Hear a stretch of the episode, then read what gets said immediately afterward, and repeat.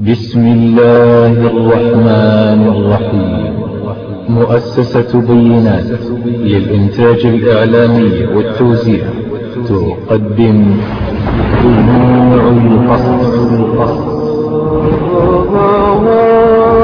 حاول أن يفتح الباب فوجده مغلقا حاول مرة أخرى ولم يتمكن من فتحه أخذ يطرقه بقوة ولم تستجب زوجته حتى بدأ القلق داخله. والتوتر يداهمه فلم يكن هناك سوى كسر الباب وبالفعل كسر الباب أخذ الزوج أخذ يرفع صوته مناديا زوجته ما من مجيء أبعدهم لحظات ليدخل غرفة نومه. ماذا وجد؟ فماذا وجد؟ لقد لقد وجدها لقد وجدها. دموع القصص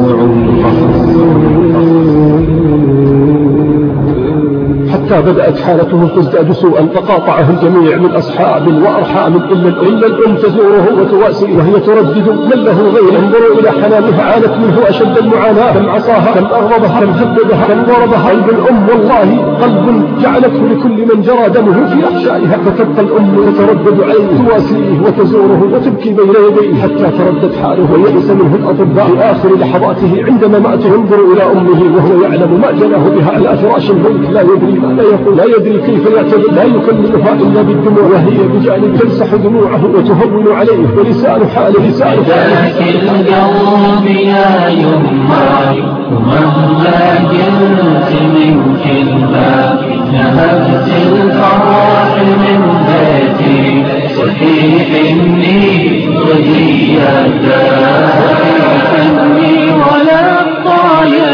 الطايش وكلمة أسمعت فيني عطيتيني يا يما عطيتيني بدون إحسان يا يما قول سمحت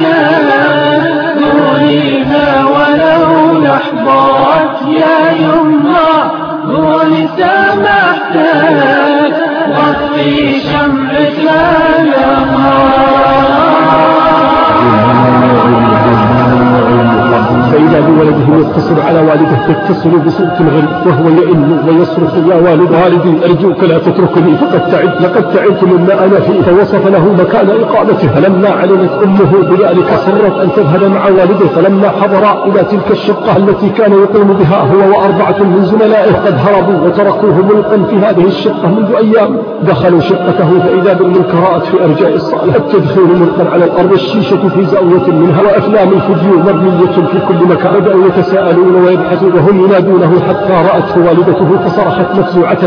صرخت مفزوعة فأسرعت إليه. فإذا بذلك الوجه الشاحب ذلك الوجه المظلم ساقط على فراشه يتحرك منه إلا لسانه وهو يردد أماه أماه أماه أماه حتى انهارت بين يديه وهي تناديه. كيف أنت؟ أجبني من ماذا تشتكي؟ أجبني أجبني أجبني أجبني. يا يما تدخل ضميني أبي أرتاح لا تعبان بعد تهرب من النوم. أبي كافر مسافاتي يا يما تدخل ضميني أبي أرتاح لا تعبان بعد تهرب من النوم. أبي كافر مسافاتي فإذا بزوجها وهو يخرج من السيارة ممسك بيد زوجته الثانية والفرحة لا تكاد تسع فانظر إليه وهو يمسك يدي زوجته الجديدة فانظر إليه فتتذكر تتذكر تلك السنين التي قضيها مع بحلمها ومضيها بحلمها ومضيها تعد إنها الأنفاس. أنفاس الأزواج والزوجات. هي وحدها. من يجلس معه ويواسيه. هي وحدها. من يسهر معه ويناجيه. لكنها هذه الليلة. لكنها هذه الليلة. ستبقى كثيرة بمفردها. ستبقى كثيرة بمفردها. ستبقى دموع القصص حتى جاء ذلك اليوم الذي كانت تخاف منه. جاء ذلك اليوم الذي لم تحسب له حسابا. فإذا بالاتصال. فردت عليه بصوت مختلف. وقلب يكاد ينفجر. ماذا تقول؟ ماذا تقول؟ ماذا تقول؟ فلم تصدق ما سمعت. حتى سقطت لتصاب بجلطة أقعدتها. فتمضي في المستشفى شهور. تخرج مشلولة قعدة تجر بالعرضة. تجر بالعرضة. تجر بالعرضة.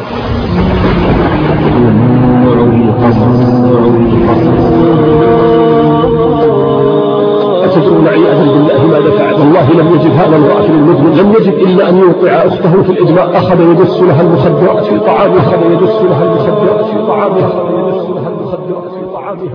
ثم بعد ذلك بدأ يتأجر بعرضها وشرفها من أجل المال والإبادة بدأ يتأجر بعرضها وشرفها من أجل مكثت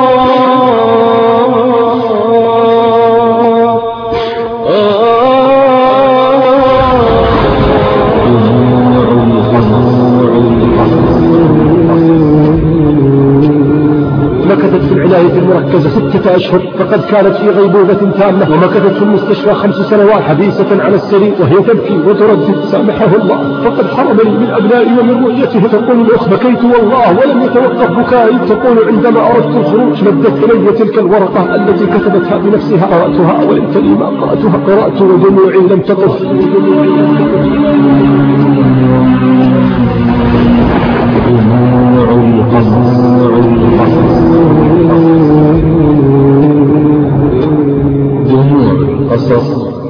مادة مميزة لفضيلة الشيخ مشعل العتيب الحمد لله حمد الشاكرين والصلاة والسلام على أشرف المرسلين محمد وعلى آله وصحبه أجمعين. أما بعد معاشر الإخوة والأخوات السلام عليكم ورحمة الله وبركاته. قد لا يشعر بالمآسي والأحزان قد لا يشعر بالمآسي والأحزان إلا من ذاقها وجربها. فكم من بيت يعاني من الآلام والابتلاءات وكم من أسرة تتجرع مرارة الأسى واللوعة والحرمان. وكل هذه هي ثمرة الأخطاء والمعاصي والآثام. كل هذه إنما هي ثمرة الأخطاء والمعاصي والآثام والتي بدأت تتزايد مع تزايد الضعف الإيماني وعدم مراقبة الله والخوف من عقابه وسخطه.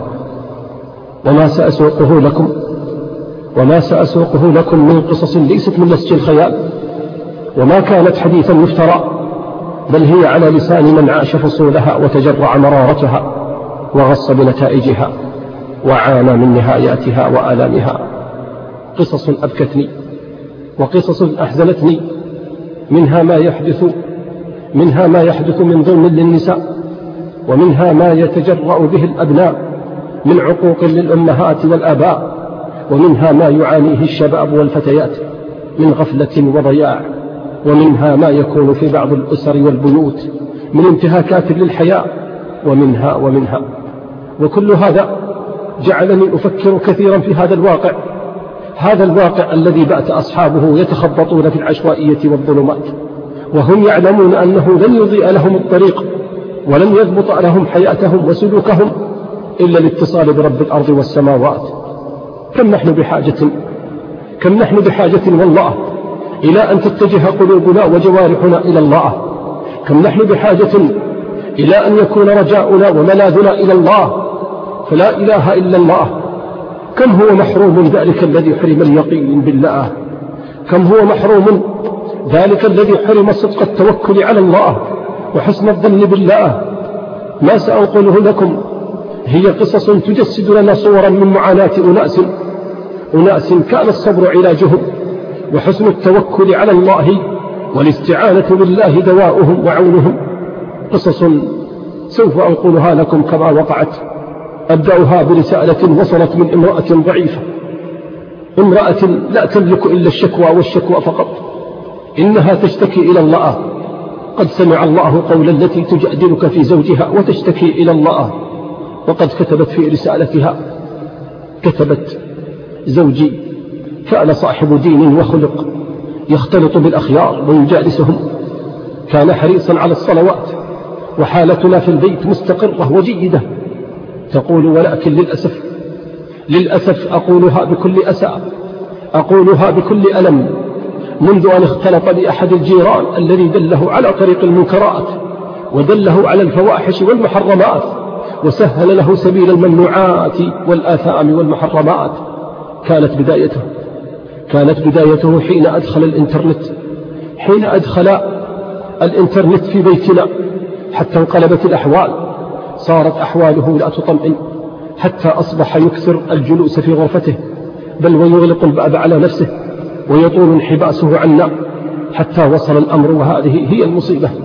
وصل الأمر أن بدأ يتهاون بصلاة الجماعة في المسجد. إلى أن تهاون بالصلاة. تهاون بالصلاة حتى في البيت.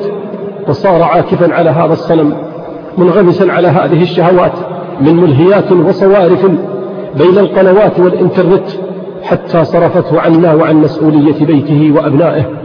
فساءت العلاقة بيننا وأصبح لا يبالي بوجودنا فغاب عنه أولاده. وصرنا في غاية السوء كلما ذكرته كلما نصحته أعرض عني وانصرف مني وكأنه لا يسمعني. لقد أتعبني كثيرا لقد أتعبنا والله حتى توجهت إليه. توجهت إليه أتودد وأبكي بين يديه لكنه للأسف لا يملك إلا أن يقول هذا هو أنا وهذه هي حياتي. إن أعجبك الحال وإن ابحثي لك عن حل آخر. هكذا كان وهكذا كانت حياته حتى تمادى وأصبح يمد يده علي. كلما ذكرته كلما وعدته وخوفته بالله مصيبتي مصيبتي أنه ليس لي بعد الله إلا هذا الرجل فقد توفي والداي وليس لي إخوة ولا أرحام وكلما اشتكيت إلى والدته رفعت صوتها علي وهي تردد هذه هي حاله. ألا تعرفين زوجك؟ الآن بدأت تتضايقين؟ فلا حول ولا قوة لي إلا بالله. صبرت وصابرت لأصبح أسيرة في بيتي. لا أملك حلا ولا عقلا. كل هذا والله من أجل أبنائي فما ذنبهم؟ وماذا سيكون مصيرهم ومآلهم تمر الأيام حتى جاءني في ذلك اليوم. جاءني في ذلك اليوم. جاءني يحمل الورقة التي لا تتبناها كل امرأة. وقف أمامي وهو يردد أنت لا تصلحين لي. لقد وجدت من هي أفضل منك. نظرت إليه فقلت له ماذا تعني؟ قال أنت طالق. أتفهمين؟ أقول لك أنت طالق. التفت إلى والدته. وقد كانت واقفة فقلت لها أصحيح ما يقوله؟ ما هذا الذي يقول؟ فسكتت.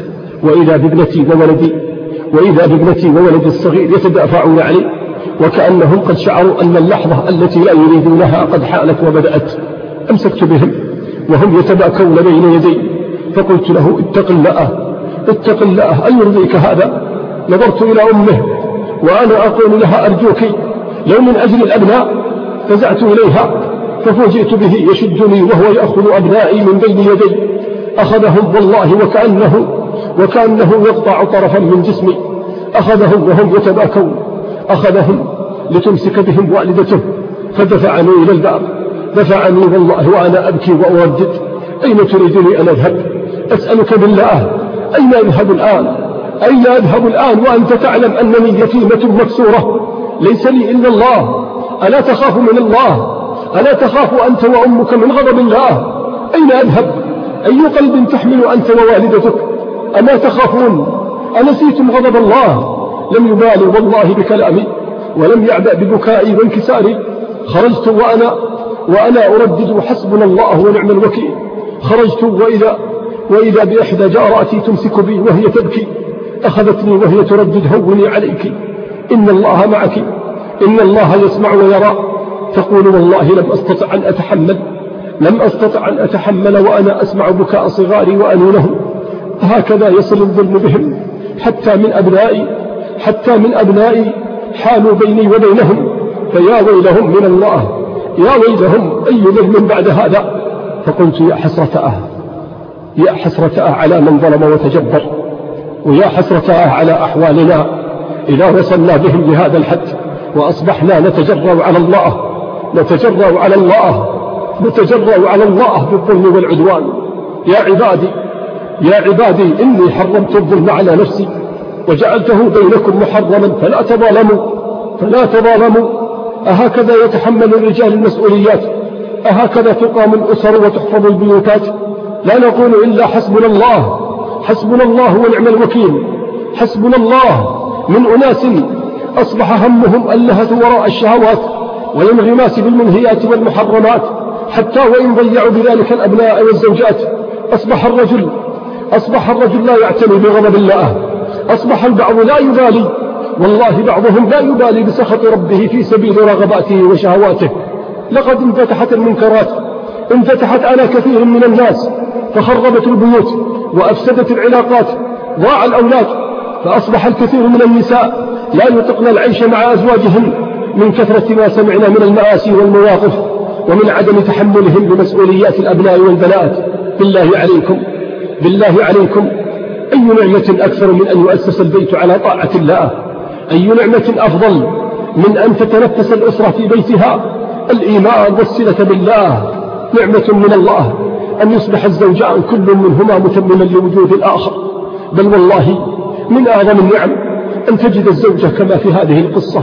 أن تجد الزوجة تغار على زوجها أن يرى هذا الحرام وأن ينغمس في الآثام فتقبل عليه منكسرة تبكي بين يديه تناجيه وتتودد إليه. ولكن للأسف للأسف أذن من طين وأذن من عجين. لا إله إلا الله إننا والله أمام كارثة كبيرة. قد أحدثت ببيوتنا وبشبابنا حتى الشيب والكبار فترى الرجل الكبير العاقل تفتنه هذه الأمور القدرة وهذه الفواحش المنكرة. نحن نعلم أننا في آخر الزمان وأن كيد يهود في نشر هذه الأمور كبير جدا. ولكن أين قوة الله؟ أين قوة الله؟ إني أسألكم بالله. أين قوة الإيمان التي تجعل العبد قلبا وقالبا منقادا إلى طاعة الله؟ أين ذكر الله؟ أين التحسن بالله؟ أين مراقبة الله؟ أين بيوت الله التي التي تقي من دخل فيها؟ أليس من دخلها بصدق كان آمنا من الشهوات؟ أين مرافقة الأخيار الذين يحوطونك فيمنعونك من الوقوع في مثل هذه المنكرات؟ أين الذين عاشوا أعزة وماتوا أعزة ولم تذلهم تلك الصوارف والممنوعات؟ أين الذين يراقبون الله؟ أين الذين يراقبون الله في شتى أحوالهم؟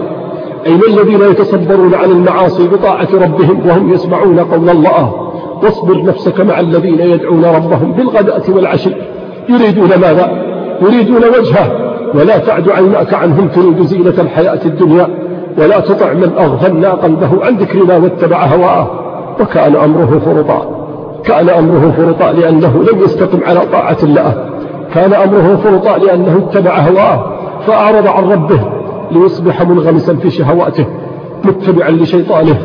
فما أشدها من غفلة وما أعظمها من خيبة. وحسبنا الله ونعم الوكيل. وكذلك وكذلك من ضمن القصص التي استوقفتني وتركت أثرا في نفسي.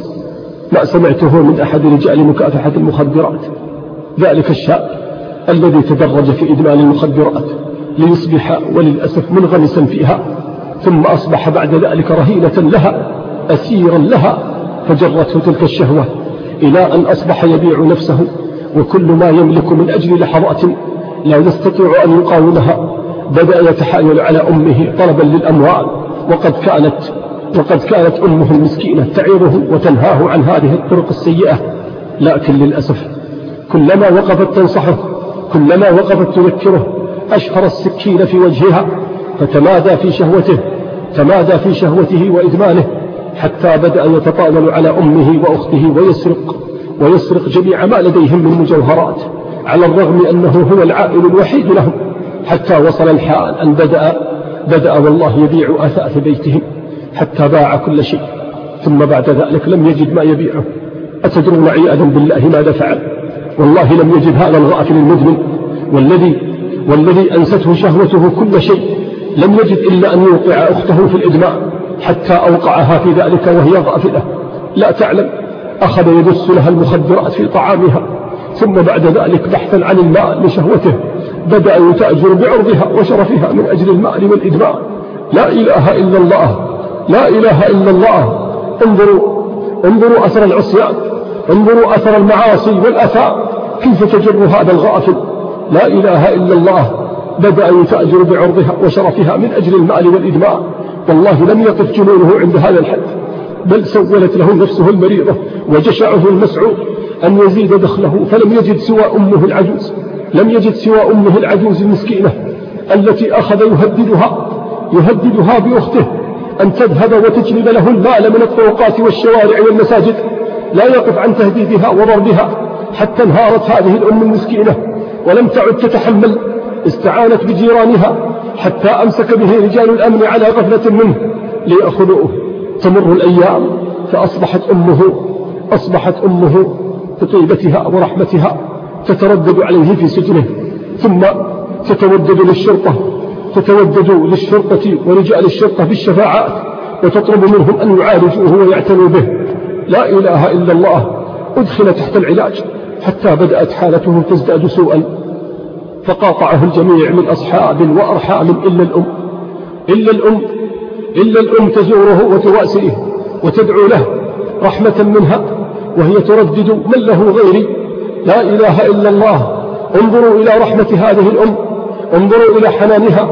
عانت منه أشد المعاناة. كم عصاها كم أغضبها كم هددها كم ضربها إلا أن قلب الأم لا يزال ينبض بمحبة الولد لا يزال ينبض بمحبة الولد والعطف عليه. قلب الأم والله قلب ليس لها. قلب الأم والله قلب جعلته لغيرها. جعلته لكل من جرى دمه في أحشائها. فأين العاقون لأمهاتهم؟ أين الذين لا يبالون بغضب والديهم ولا يعتنوا بهم؟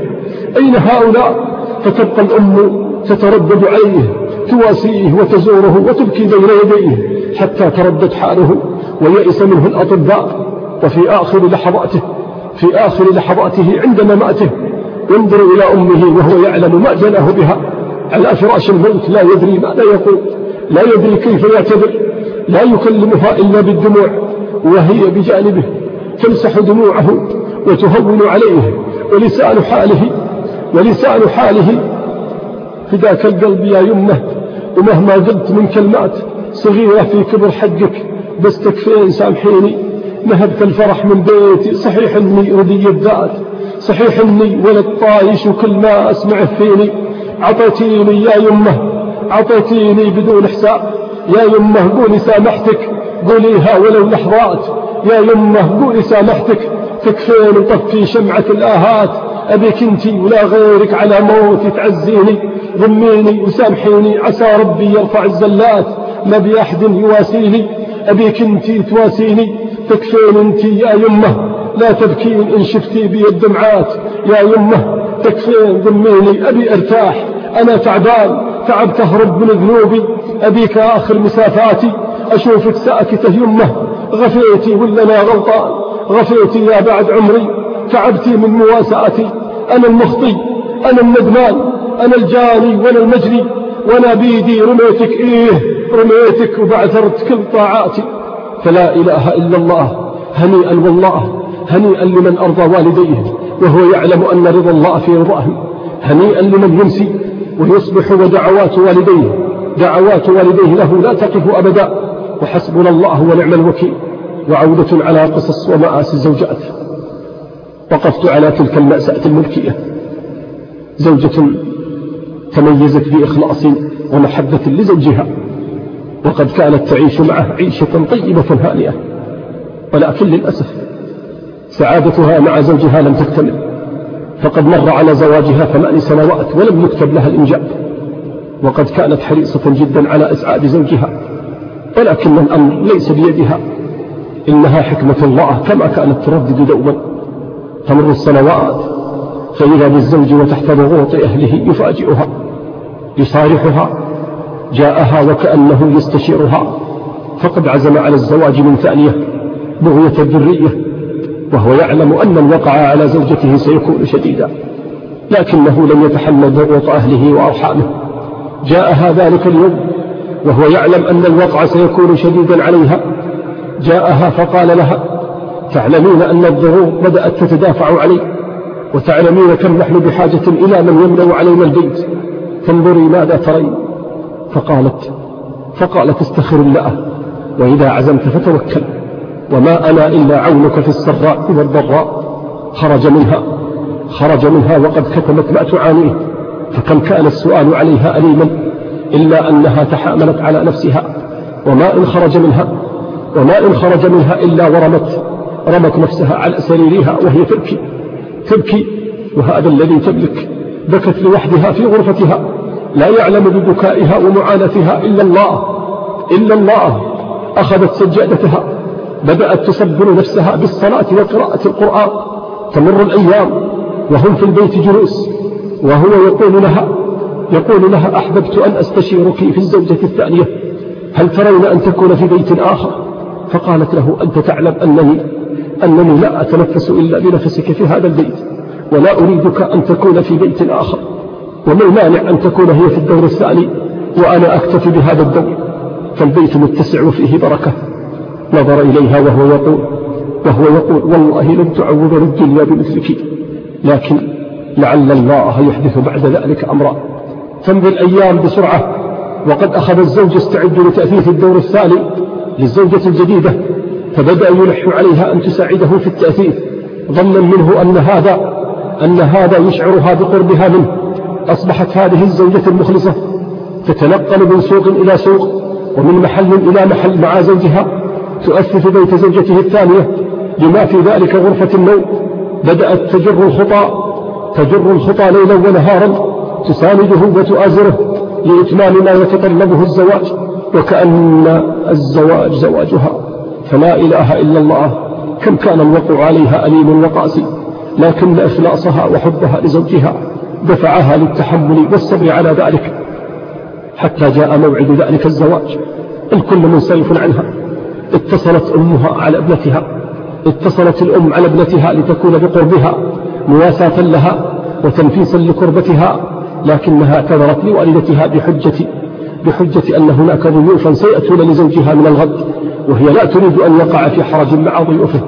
لا إله إلا الله تفكر فيه وفي ضيوفه وهو مع غيرها فبقيت في بيتها بقيت متوترة حزينة تصبر نفسها على سجادتها تصلي وتقرأ قرآنها وفي تلك الليلة تمر اللحظات ويحين موعد الزفاف وهي في بيتها وفجأة بدأت تسمع أصوات السيارات نظرت من النافذة فإذا بالسيارات والكل مبتهج وإذا بسيارة زوجها ومعه زوجته الجديدة أخذت تنظر وتتأمل وليتها ما نظرت فإذا بزوجها وهو يخرج من السيارة ممسك بيد زوجته الثانية والفرحة لا تكاد تسعه.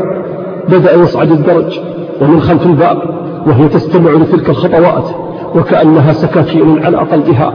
فلم تكن تتوقع حجم هذه المصيبة على نفسها ولم تحسب لتلك اللحظات حسابها. لحظات لحظات والله هي أصعب ما تواجهه في حياتها. هو شعور لا يوصف وألم لا يطاق. تنظر إليه تنظر إليه وهو يمسك يدي زوجته الجديدة. تنظر إليه فتتذكر. تتذكر تلك السنون التي قضياها معا بحلوها ومضيها. كيف لا؟ كيف لا وزوجها هو عالمها؟ كيف لا وزوجها هو ركنها؟ بل هو ملاذها هو قلبها الشفيق وحصنها الرفيق.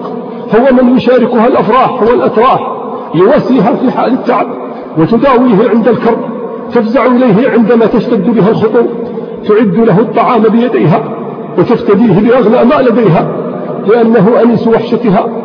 لأنه رفيق غربتها. إنها الأنفاس. أنفاس الأزواج والزوجات. إنها أنفاس اللحظات ولحظات الأنفاس. هي وحدها من يجلس معه ويواسيه. هي وحدها من يسهر معه ويناجيه. لكنها هذه الليلة ستنام لوحدها. ستبقى كثيرة بمفردها. إنه انكسار الأنثى وليس الذكر كالأنثى. الأنثى لا تنكسر إلا بإهمال الأنوثة فيها.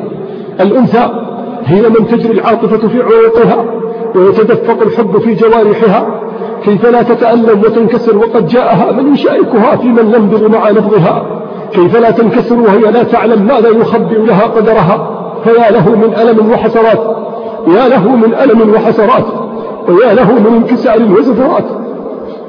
لن تشعر بها إلا من ذاقت مرأرتها ولوعتها في هذه اللحظات والهموم تلاحقها والذكريات تطاردها وزوجها قد دخل مع عروسته إلى بيتها وهي قد انزوت في غرفتها تتابع آلامها.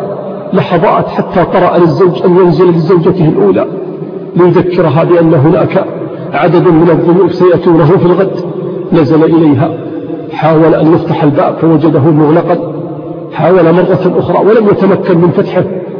أخذ يطرقه بقوة ولم تستجب له. لم تستجب زوجته حتى بدأ القلق يداخله والتوتر يداهمه أين ذهبت؟ هي لا تخرج إلا بإذنه.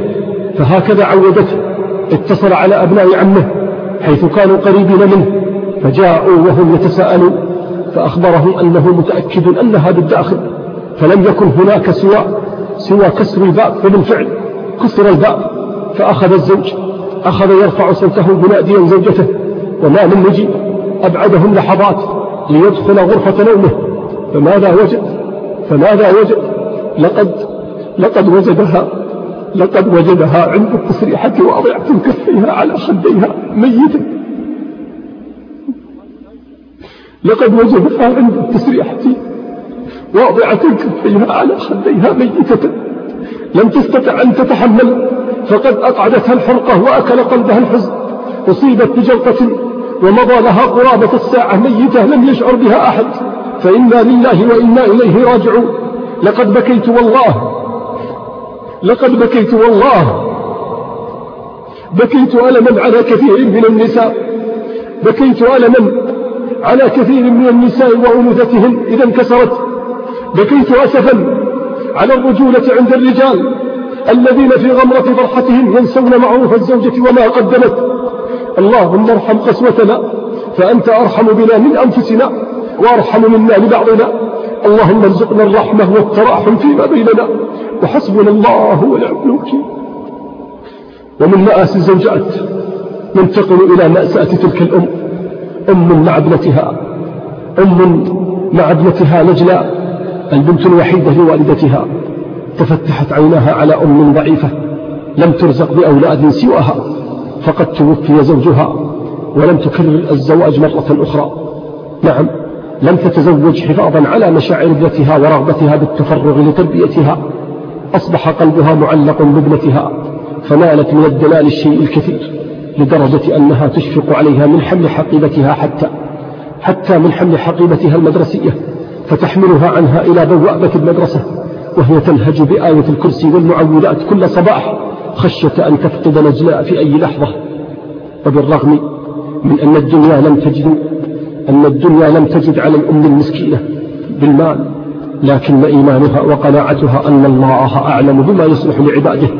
يجعل جسدها النحيل كالطود أمام الحيرة وهي ترى بعض أخواتها وجاراتها وهن يتمتعن بالأموال والأولاد إلا أنهن يفتقدن الكثير مما عندها من أمانة وإخلاص في صلتها بربها وتعاملها مع معارفها. ولكنك عندما عندما تجدها هلعة على ابنتها تشعر والله بحالة من الضعف الذي يتلبس على الإنسان فكم كانت مشغولة بابنتها نجلاء حتى ولو على حساب صحتها ونفسها. ويظهر ذلك عندما عندما تكون نجلاء مريضة بأحد الأمراض اليسيرة التي يصاب بها الأطفال عادة. كم سهرت ليال طوال تراقب حرارة الصغيرة وتتمنى وهي تضع يدها على جبين ابنتها أن تنتقل الحرارة إلى جسدها الهزيل بدلا من ابنتها. تمر الأيام وهي وهي لا تكل ولا تمل من العناية والرعاية لأغلى ما تملكه في دنياها. حتى وصلت نجلاء إلى الصف الثالث الثانوي. تنظر إليها أمها ودموعها تكاد تخفيها. لقد كبرت بنيتي وأصبحت أطول مني قامة. وكانت كثيرا ما تداعب ابنتها كما لو كانت صبية ترتع في فضاء السباع وأحيانا تغضب عليها حين تقصر عن أداء الصلاة في وقتها. ثم لا تلبث أن تعود لتسامحها.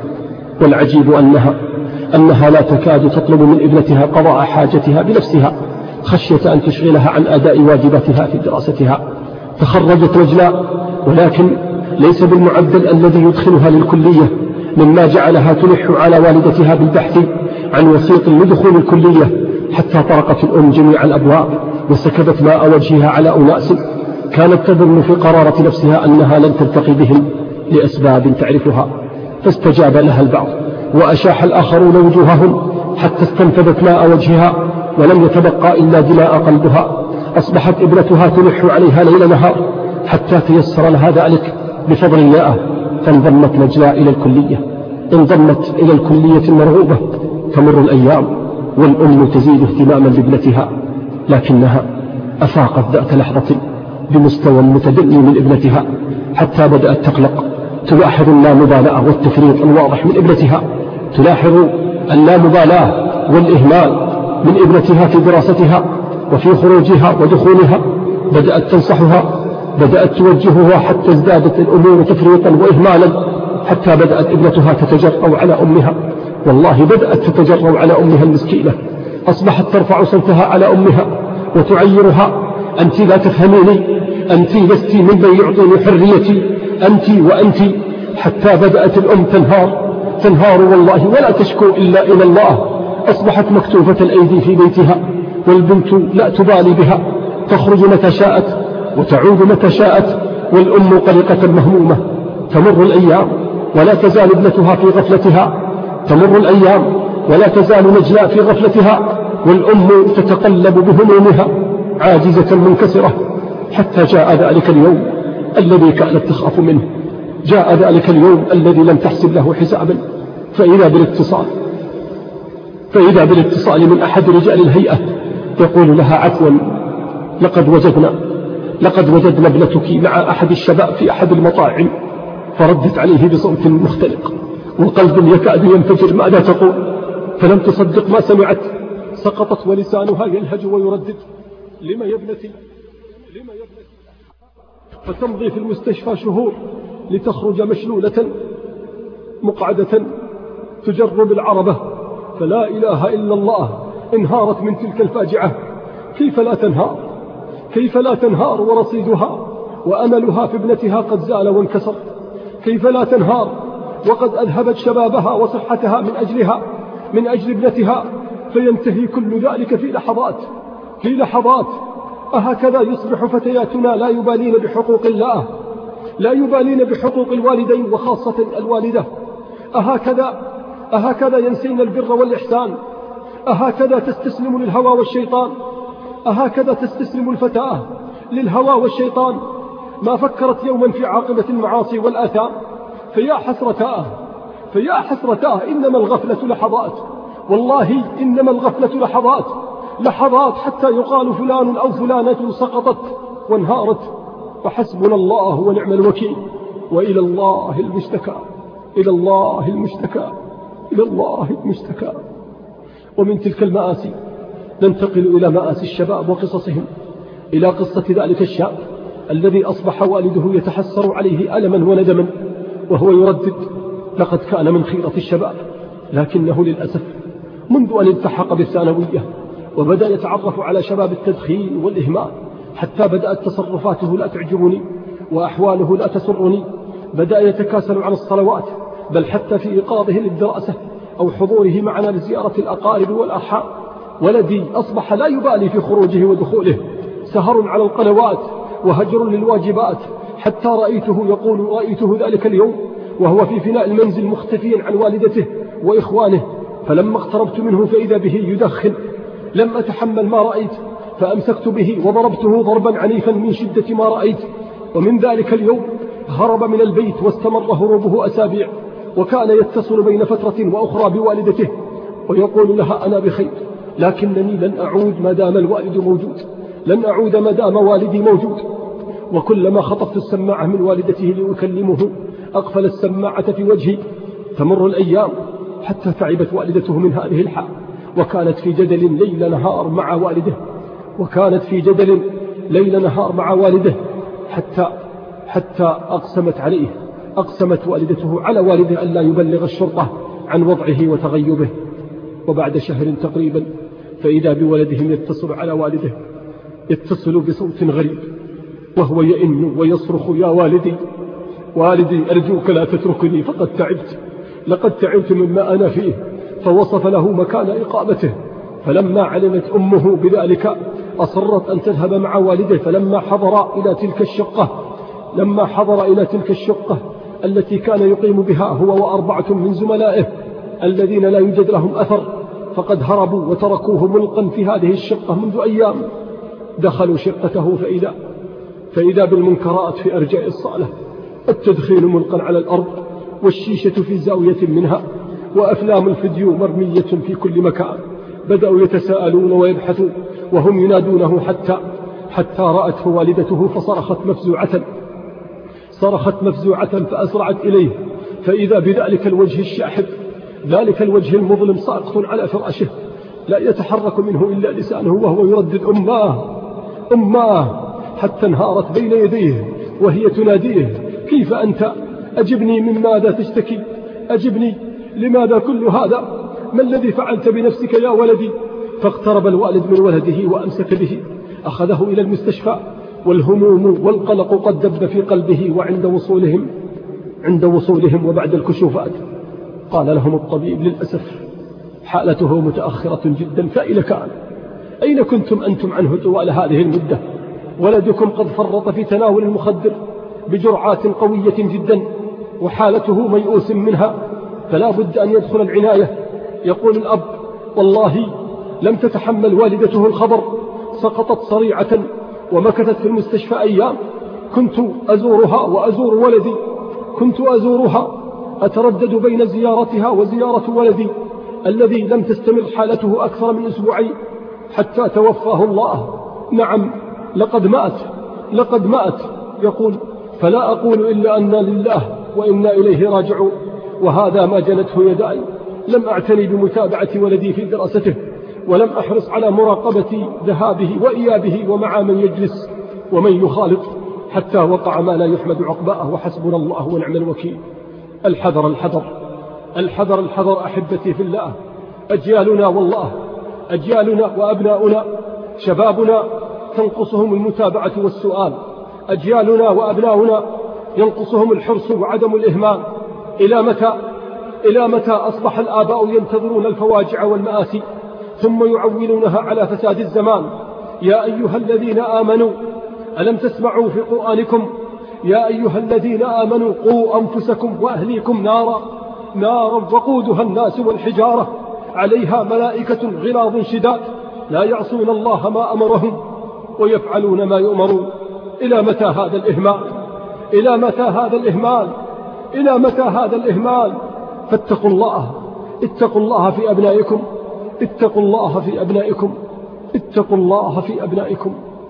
ومن قصص النساء من قصص النساء المشرفة أقف عند تلك النموذج والتي ذكرتها إحدى الأخوات.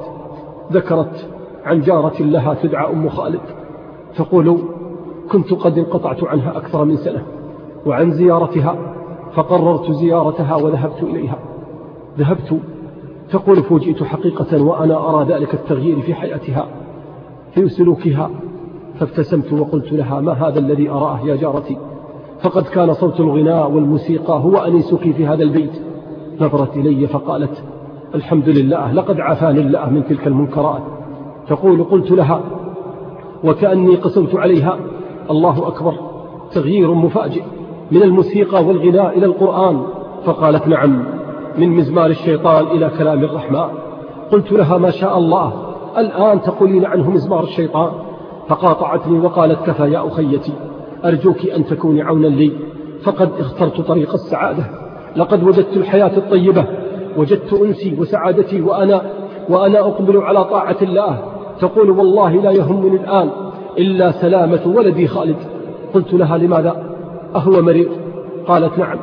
لقد تعرضنا لحادث قبل أسابيع ونحن في طريقنا للعمرة ومنذ ذلك اليوم وهو في المستشفى في غيبوبة تأمة لا يشعر بمن حوله فقلت لها هوني عليك يا أخيتي بإذن الله هو تحت رحمة الله وسيشفيه ويرجعه إليك سالما.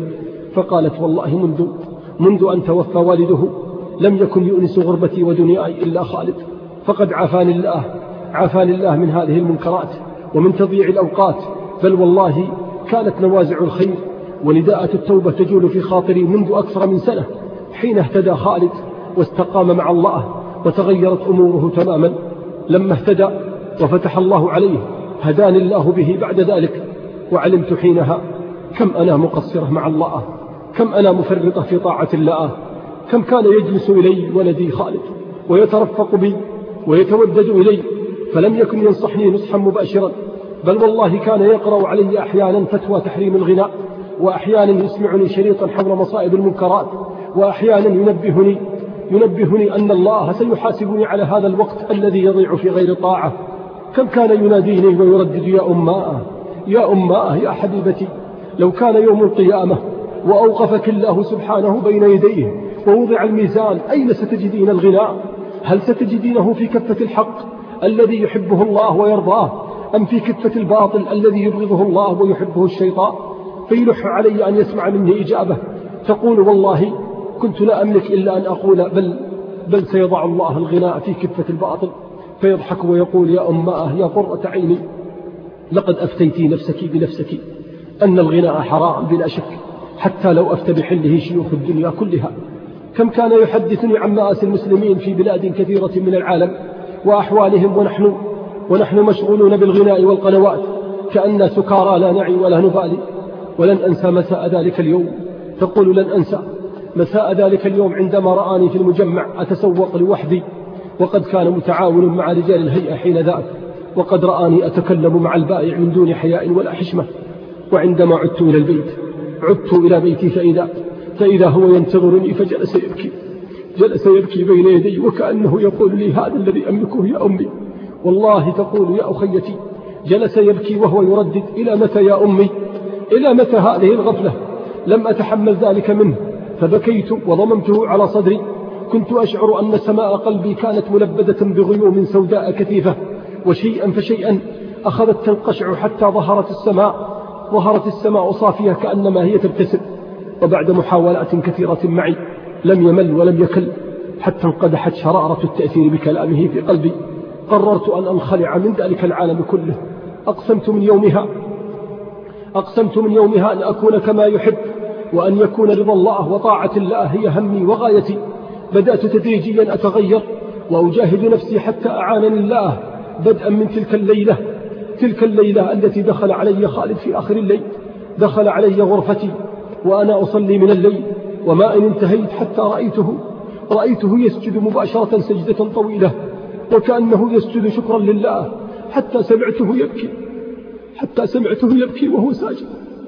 فوالله لقد لقد سكبت سجدته في قلب اليقين ولبينا فلما تمالك نفسي أقبلت عليه وأنا أحتضنه وأبكي معه. فقلت له انظر يا ولدي ماذا جمعت لك. لقد جمعت لك في هذا الكيس عشرات الأشرطة من الأغاني التي اشتريتها في الماضي. جمعتها لك لتحرقها أو تتلفها. فقال لي وهو يقبل رأسي لك علي يا أمي أن أبدي لك خيرا منها حتى فاجأني بعد فترة وهو يعطيني نفس الكيس مملوء بأشرطة قد استبدلها بالقرآن والمحاضرات. والله تقول لقد فرحت بهذه المفاجأة. ومنذ ذلك اليوم لم أسمع أغنية أبدا. منذ تلك اللحظات تجددت حياتي. يا الله أين كنت عن هذه السعادة؟ يا الله أين كنت عن هذه الحياة الطيبة؟ بل والله لا زلت أتعجب. كيف كنت أضيع أوقاتي بين القنوات والقيل والقال بين الأسواق والمجمعات؟ فالحمد لله الذي عافاني وهداني وأكرمني. الحمد لله الذي أنقذني وجعل هدايتي بولدي. تقول الأخت والله لم أستطع أن أكتم دموعي وأنا أردد. لا إله إلا الله. كل هذا ما شاء الله ما شاء الله. ولدك والله نعم الولد. أسأل الله أن يرده إليك سالما معافى. فهممت لأستأذن منها بالخروج وأنا أقول لها سأتصل بك غدا لأطمئن عليه ولا تحزني يا جارتي فإن الله أرحم به منا. وفي أثناء هذه اللحظات تقول رن جرس الهاتف وتوالى رنينه وكنا بعيدين عنه فاستأذنتني لترد عليه فقالت نعم معك أم خالد. فلما أجابته كأنه تلجلج واضطرب فقال لعلك تأتين إلينا في المستشفى معك الدكتور المختص بولدك. ففزعت. فرأيت في وجهها الفزع وهي تلح عليه وتستحلفه. ما الخبر؟ أسألك بالله ما الخبر؟ هل أفاق ولدي؟ هل هو بخير الآن؟ فأصر عليها بإذن الله هو بخير. لكني أفضل مجيئك. تقول الأخت رافقتها. توجهت معها للمستشفى. والهواجس تداخلنا والهموم تطاردنا ولسانها لم يقف من ترديد. من ترديد سترك يا الله. اللهم هون علي مصيبتي. وما إن وصلنا حتى هرولت هي إلى غرفة المختص. وإذا بها تجد عم خالد في غرفته تجد عم خالد في غرفة الدكتور وعينيه قد امتلأت بالدموع. فقالت له ما الذي حدث هل أفاق خالد؟ فخرجت تريد غرفة العناية. وإذا بالدكتور يقف في وجهها فقال لها يا أخيتي يا أخيتي يا ليت يا ليت كل الشباب مثل خالد. فقالت له ما الذي تعني؟ أين هو؟ فقال بلسان مضطرب. فقال بلسان مضطرب البقاء لله. قالت لا تقلها أرجوك قال البقاء لله. قالت له ماذا تعني؟ قال البقاء لله لقد تغمده الله برحمته. فرأيتها تسقط أمامي. تقول الأخت والله رأيتها تسقط أمامي. أسرعت ممسكة بها ولم تتمالك نفسها من البكاء. وهي تردد لقد سقطت كل أركاني من زوجي وولدي. لقد لحق بأبيه. حتى أنت يا خالد تفارقني وتتركني. تتركني لمن؟ من يواسيني؟ من يعزيني؟ من هو عوني ورصيدي في غربتي؟ أمسكت بها تقول الأخت وأنا أرفعها أذكرها أن الصبر عند الصدمة الأولى وهي تردد إن لله إنا لله وإنا إليه راجعون. فغطت وجهها بكفيها وبكت بكت ولسانها يلهج بإنا لله وإنا إليه راجعون. لا حول ولا قوة إلا بالله ثم رفعت رأسها فسألت دموعها على وجهها وهي تتذكر خالد وما كان يوصيها به ويعلمها فهو فهو شيخها كما كانت تناديه تذكرته عندما كان يواسيها في لحظات حزنها على أبيه تذكرته وهو يقول لها قول رسولنا عليه الصلاة والسلام الدنيا ملعونة الدنيا الدنيا ملعونة يا أمي ملعون ما فيها ملعون ما فيها إلا ذكر الله وما والاه. عادت إلى بيتها فلما دخلت غرفتها تقول الأخت ولم أستطع تركها فوجدت كتابه على سريرها الذي كان يقرأه عليها كل ليل كتاب رياض الصالحين وهي تقرأ على غلافه إهداء من قرة عينك خالد. فلم تتمالك نفسها تذكرته وقد كان يجلس معها جلسة قبل النوم فكان يؤنسها بين الوقت والوقت. تارة حكاية ثم يعلق بعدها وتارة حوار عن الجنة ونعيمها وتارة عن النار وأهوالها ومواعظ عن الحياة والممات. أمسكت بها تقول ذكرتها وقلت لها هوني عليك إن الله أرحم به منك. فكفكفت دموعها وتحاملت على نفسها واتجهت لتتوضأ ثم تصلي. تصلي ركعتين بين يدي الله وأخذت تردد في الركعتين قول الله. واستعينوا بالصبر والصلاة وإنها لكبيرة إلا على الخشى واستعينوا بالصبر والصلاة وإنها لكبيرة وإنها لكبيرة وإنها لكبيرة إلا على الخاشعين. تقول فلما انتهت وجدتها قد ذهبت للهاتف ذهبت تجر خطاها صابرة محتسبة. أعطتني المذكرة وقالت املي علي الأرقام. فبدأت تتصل على جارتها وأقاربها. بدأت تتصل بقلب مليء بالإيمان وهي تسلم عليهم بصوت متهدج وتقول لهم لقد مات خالد مات ولدي خالد وسيصلون عليه بعد العصر فلا تنسوا في هذا الموقف وبلغوا من تعرفون. أخذت تتصل بكل من تعرف وهي تردد لقد مات خالد ولدي وسيصلون عليه بعد العصر. فلا تنسون في هذا الموقف. وبلغوا من تعرفون أخذت تتصل لتجمع أكبر عدد من المصلين على ولدها الحبيب. فوجئ الناس وعلى رأسهم عم خالد بهذه الجموع الحاشدة التي تدفقت على المقبرة وامتلأت بهم نواحي المكان. فكانت آية والله لهذا الشاب الذي لم يتجاوز العشرين من عمره. وبعد أن نفض الناس أيديهم من تراب القبر فجلس بعضهم حول القبر وقام فيهم إمام المسجد الذي كان خالد من جماعته. قام يعظ الناس ويذكرهم بالموت ولقاء الله حتى تعالى البكاء من زملاء خالد الذين كانوا يدرسون معه. أما أمه تلك المرأة الصالحة. فقد كان هذا اليوم يومها. والله هذا اليوم هو يوم ثباتها وصفها. لا إله إلا الله. عجبا لها. حين أقبلت النسوة لتعزيتها. حين أقبل النساء لتعزيتها. واجتمعن في الصالة. خرجت إليهن متماسكة. متهللة الوجه مستنيرة كأنما هي غير مصابة بهذه الفاجعة. لكن القلب ينبض ببكاء وحزن. لكن القلب ينبض ببكاء وحزن على خالد وفقده. ثم قالت لهن بصوت نشيج يتلجلج لقد لقد علمني ولدي خالد أن الميت يعذب ببكاء أهله عليه. فلا مكان للبكاء اليوم. إنما هو الصبر والرضا بقضاء الله. ثم إنه علمني أن الذي يموت بخاتمة حسنة يرجى له خير من الله. ولدي خالد يرجى له خير. فقد كان من أهل الصلاح والخير. حتى سكت النساء لحظات. ثم انخرط كثيرات منهن في بكاء شديد. فلله درك يا أم خالد. ورضي الله عنك وعن ولدك. لقد جددت روحا إيمانية لمنهج الصالحات. وما كنا عليه من صبر ويقين. فكانت نموذجا رائعا على ما يمكن أن يصنعه الإيمان بالنفوس. فأين نساؤنا اليوم؟ أين نساؤنا اليوم؟ أين التي تجدد لنا سير الصالحات؟ أين التي همها وأوقاتها كلها لله؟ أين التي لا ينقطع قلبها تتلذذ بالقرب من الله ولا يفتر لسانها من ذكر الله؟ همها كيف أرتقي بطاعة الله؟ همها كيف أتقرب في يومي هذا بقربة أو بعمل لله وفي الله؟ كم نحن بحاجة والله لتلك النماذج؟ نحتاج إلى تلك النماذج الطيبة الطاهرة إلى قلوب تخشى الله إلى قلوب تعظم الله وتنتظر لقاء الله. نحتاج إلى قلوب سمت تبتغي فردوس الجنان عند الملك المنان.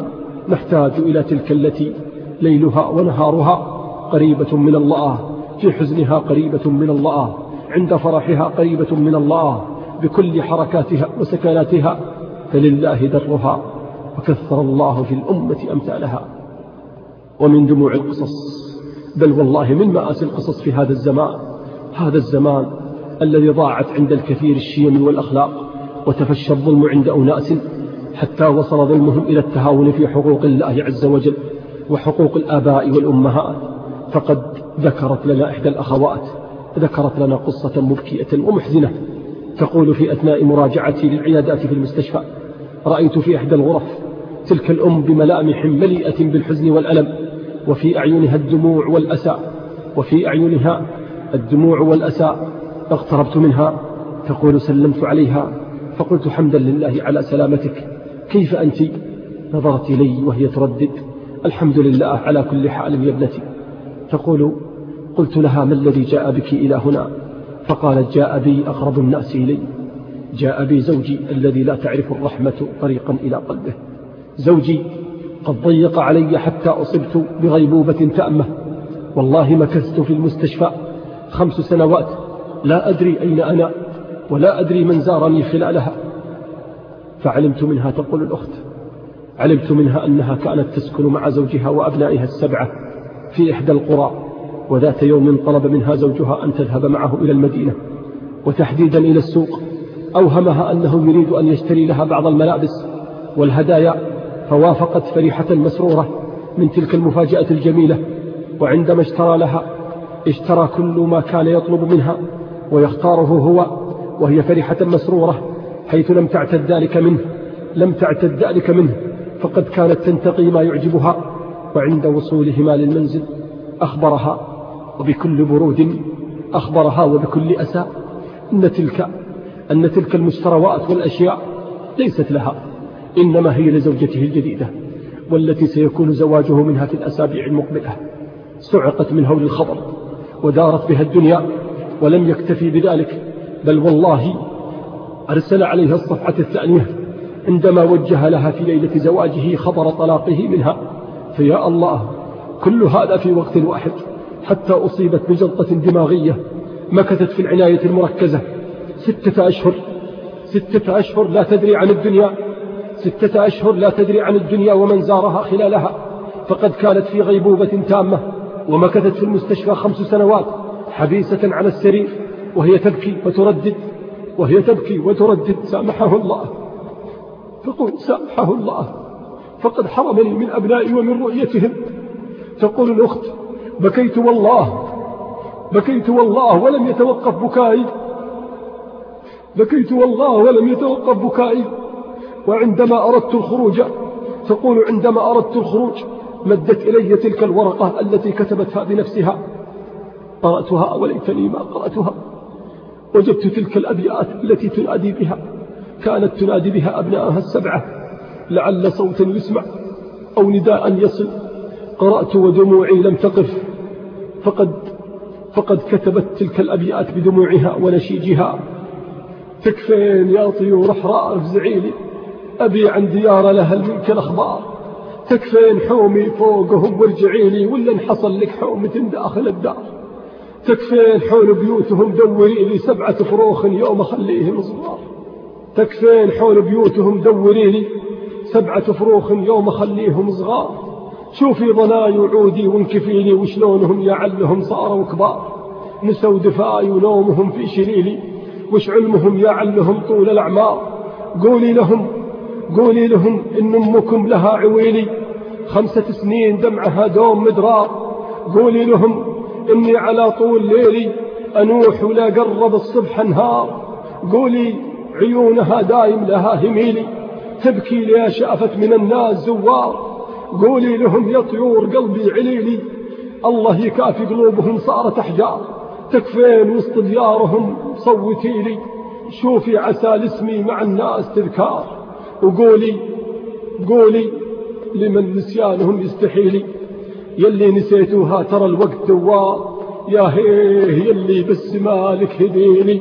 ردي خبرتك فين؟ يكفيني يا مرار شوفي هاك الليل نومهم في شليلي. من أذان المغرب لوقت الأسحار. قولي لهم إن كان حبلي ثقيلي. مرة يجون وعقبها شي ما صار. يا عونة الله من يبي يرتكيلي. جارت علي بمر الولي كل الأقدار. يا عونة الله من يبي يرتكيلي جارت علي بمر الولي كل الأقدار. يا ويلي كان الله عجل رحيلي وأنا لي سنين أبي لو هي أخبار. فيا سبحان الله هذا قليل من كثير. هذا قليل من كثير من مآسي المطلقات والبيوتات. والمآسي لا تنتهي. مآسي الظلم ومآسي الفقر ومآسي المصائب. من قطيعة الأرحام ومن عقوق الآباء والأمهات. بل حتى مآسي الغفلة والثقة المفرطة عند الكثير. ومنها تلك القصة التي سأختم بها. قصة لا تحتاج تعليق. مأساة والله فتاة في مقتبل عمرها وفي غفلة منها وإهمال من أسرتها. انظروا ماذا حدث لها. فقد كانت ترسلها والدتها أحيانا ببعض المأكولات إلى السائق. حيث غرفته في فناء البيت ترسلها أحيانا لتناديه من غرفته في طرف البيت. تقول كنت تارة أناديه فلا يرد النداء فأرسل ابنتي إلى غرفته لتناديه وفي إحدى المرات. أرسلتها وليتني لم أرسلها أرسلتها لتضع الغداء في غرفته وبعدما دخلت عليه تلك الفتاة والتي عمرها لا يتجاوز العاشرة العاشرة ووضعت الغداء على سرير غرفته ثم لفت نظرها.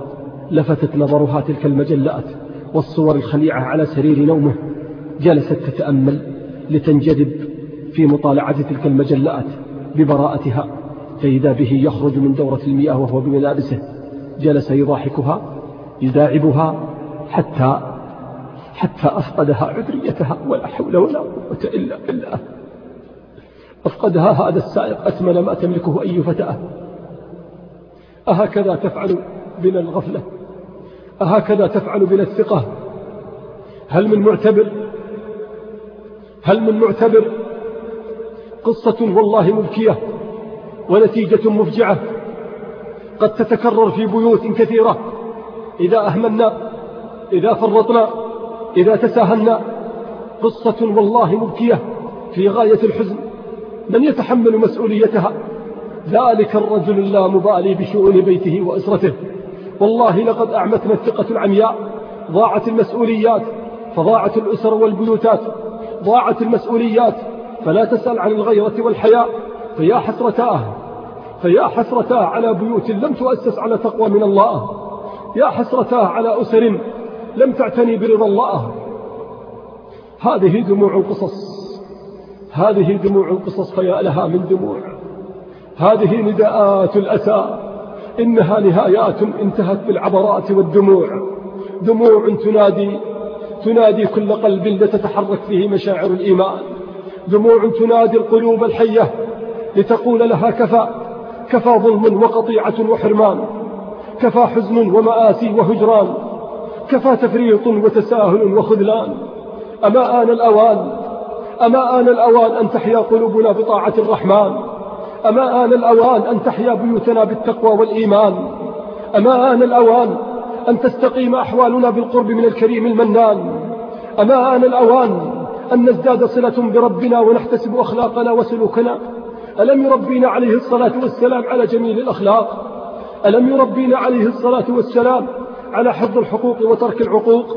لا إله إلا الله إذا ضاع الإيمان من قلوبنا. لا إله إلا الله إذا ضاع الدين في مجتمعاتنا. لا إله إلا الله. إذا نزع الخوف والحياء من الله من قلوبنا.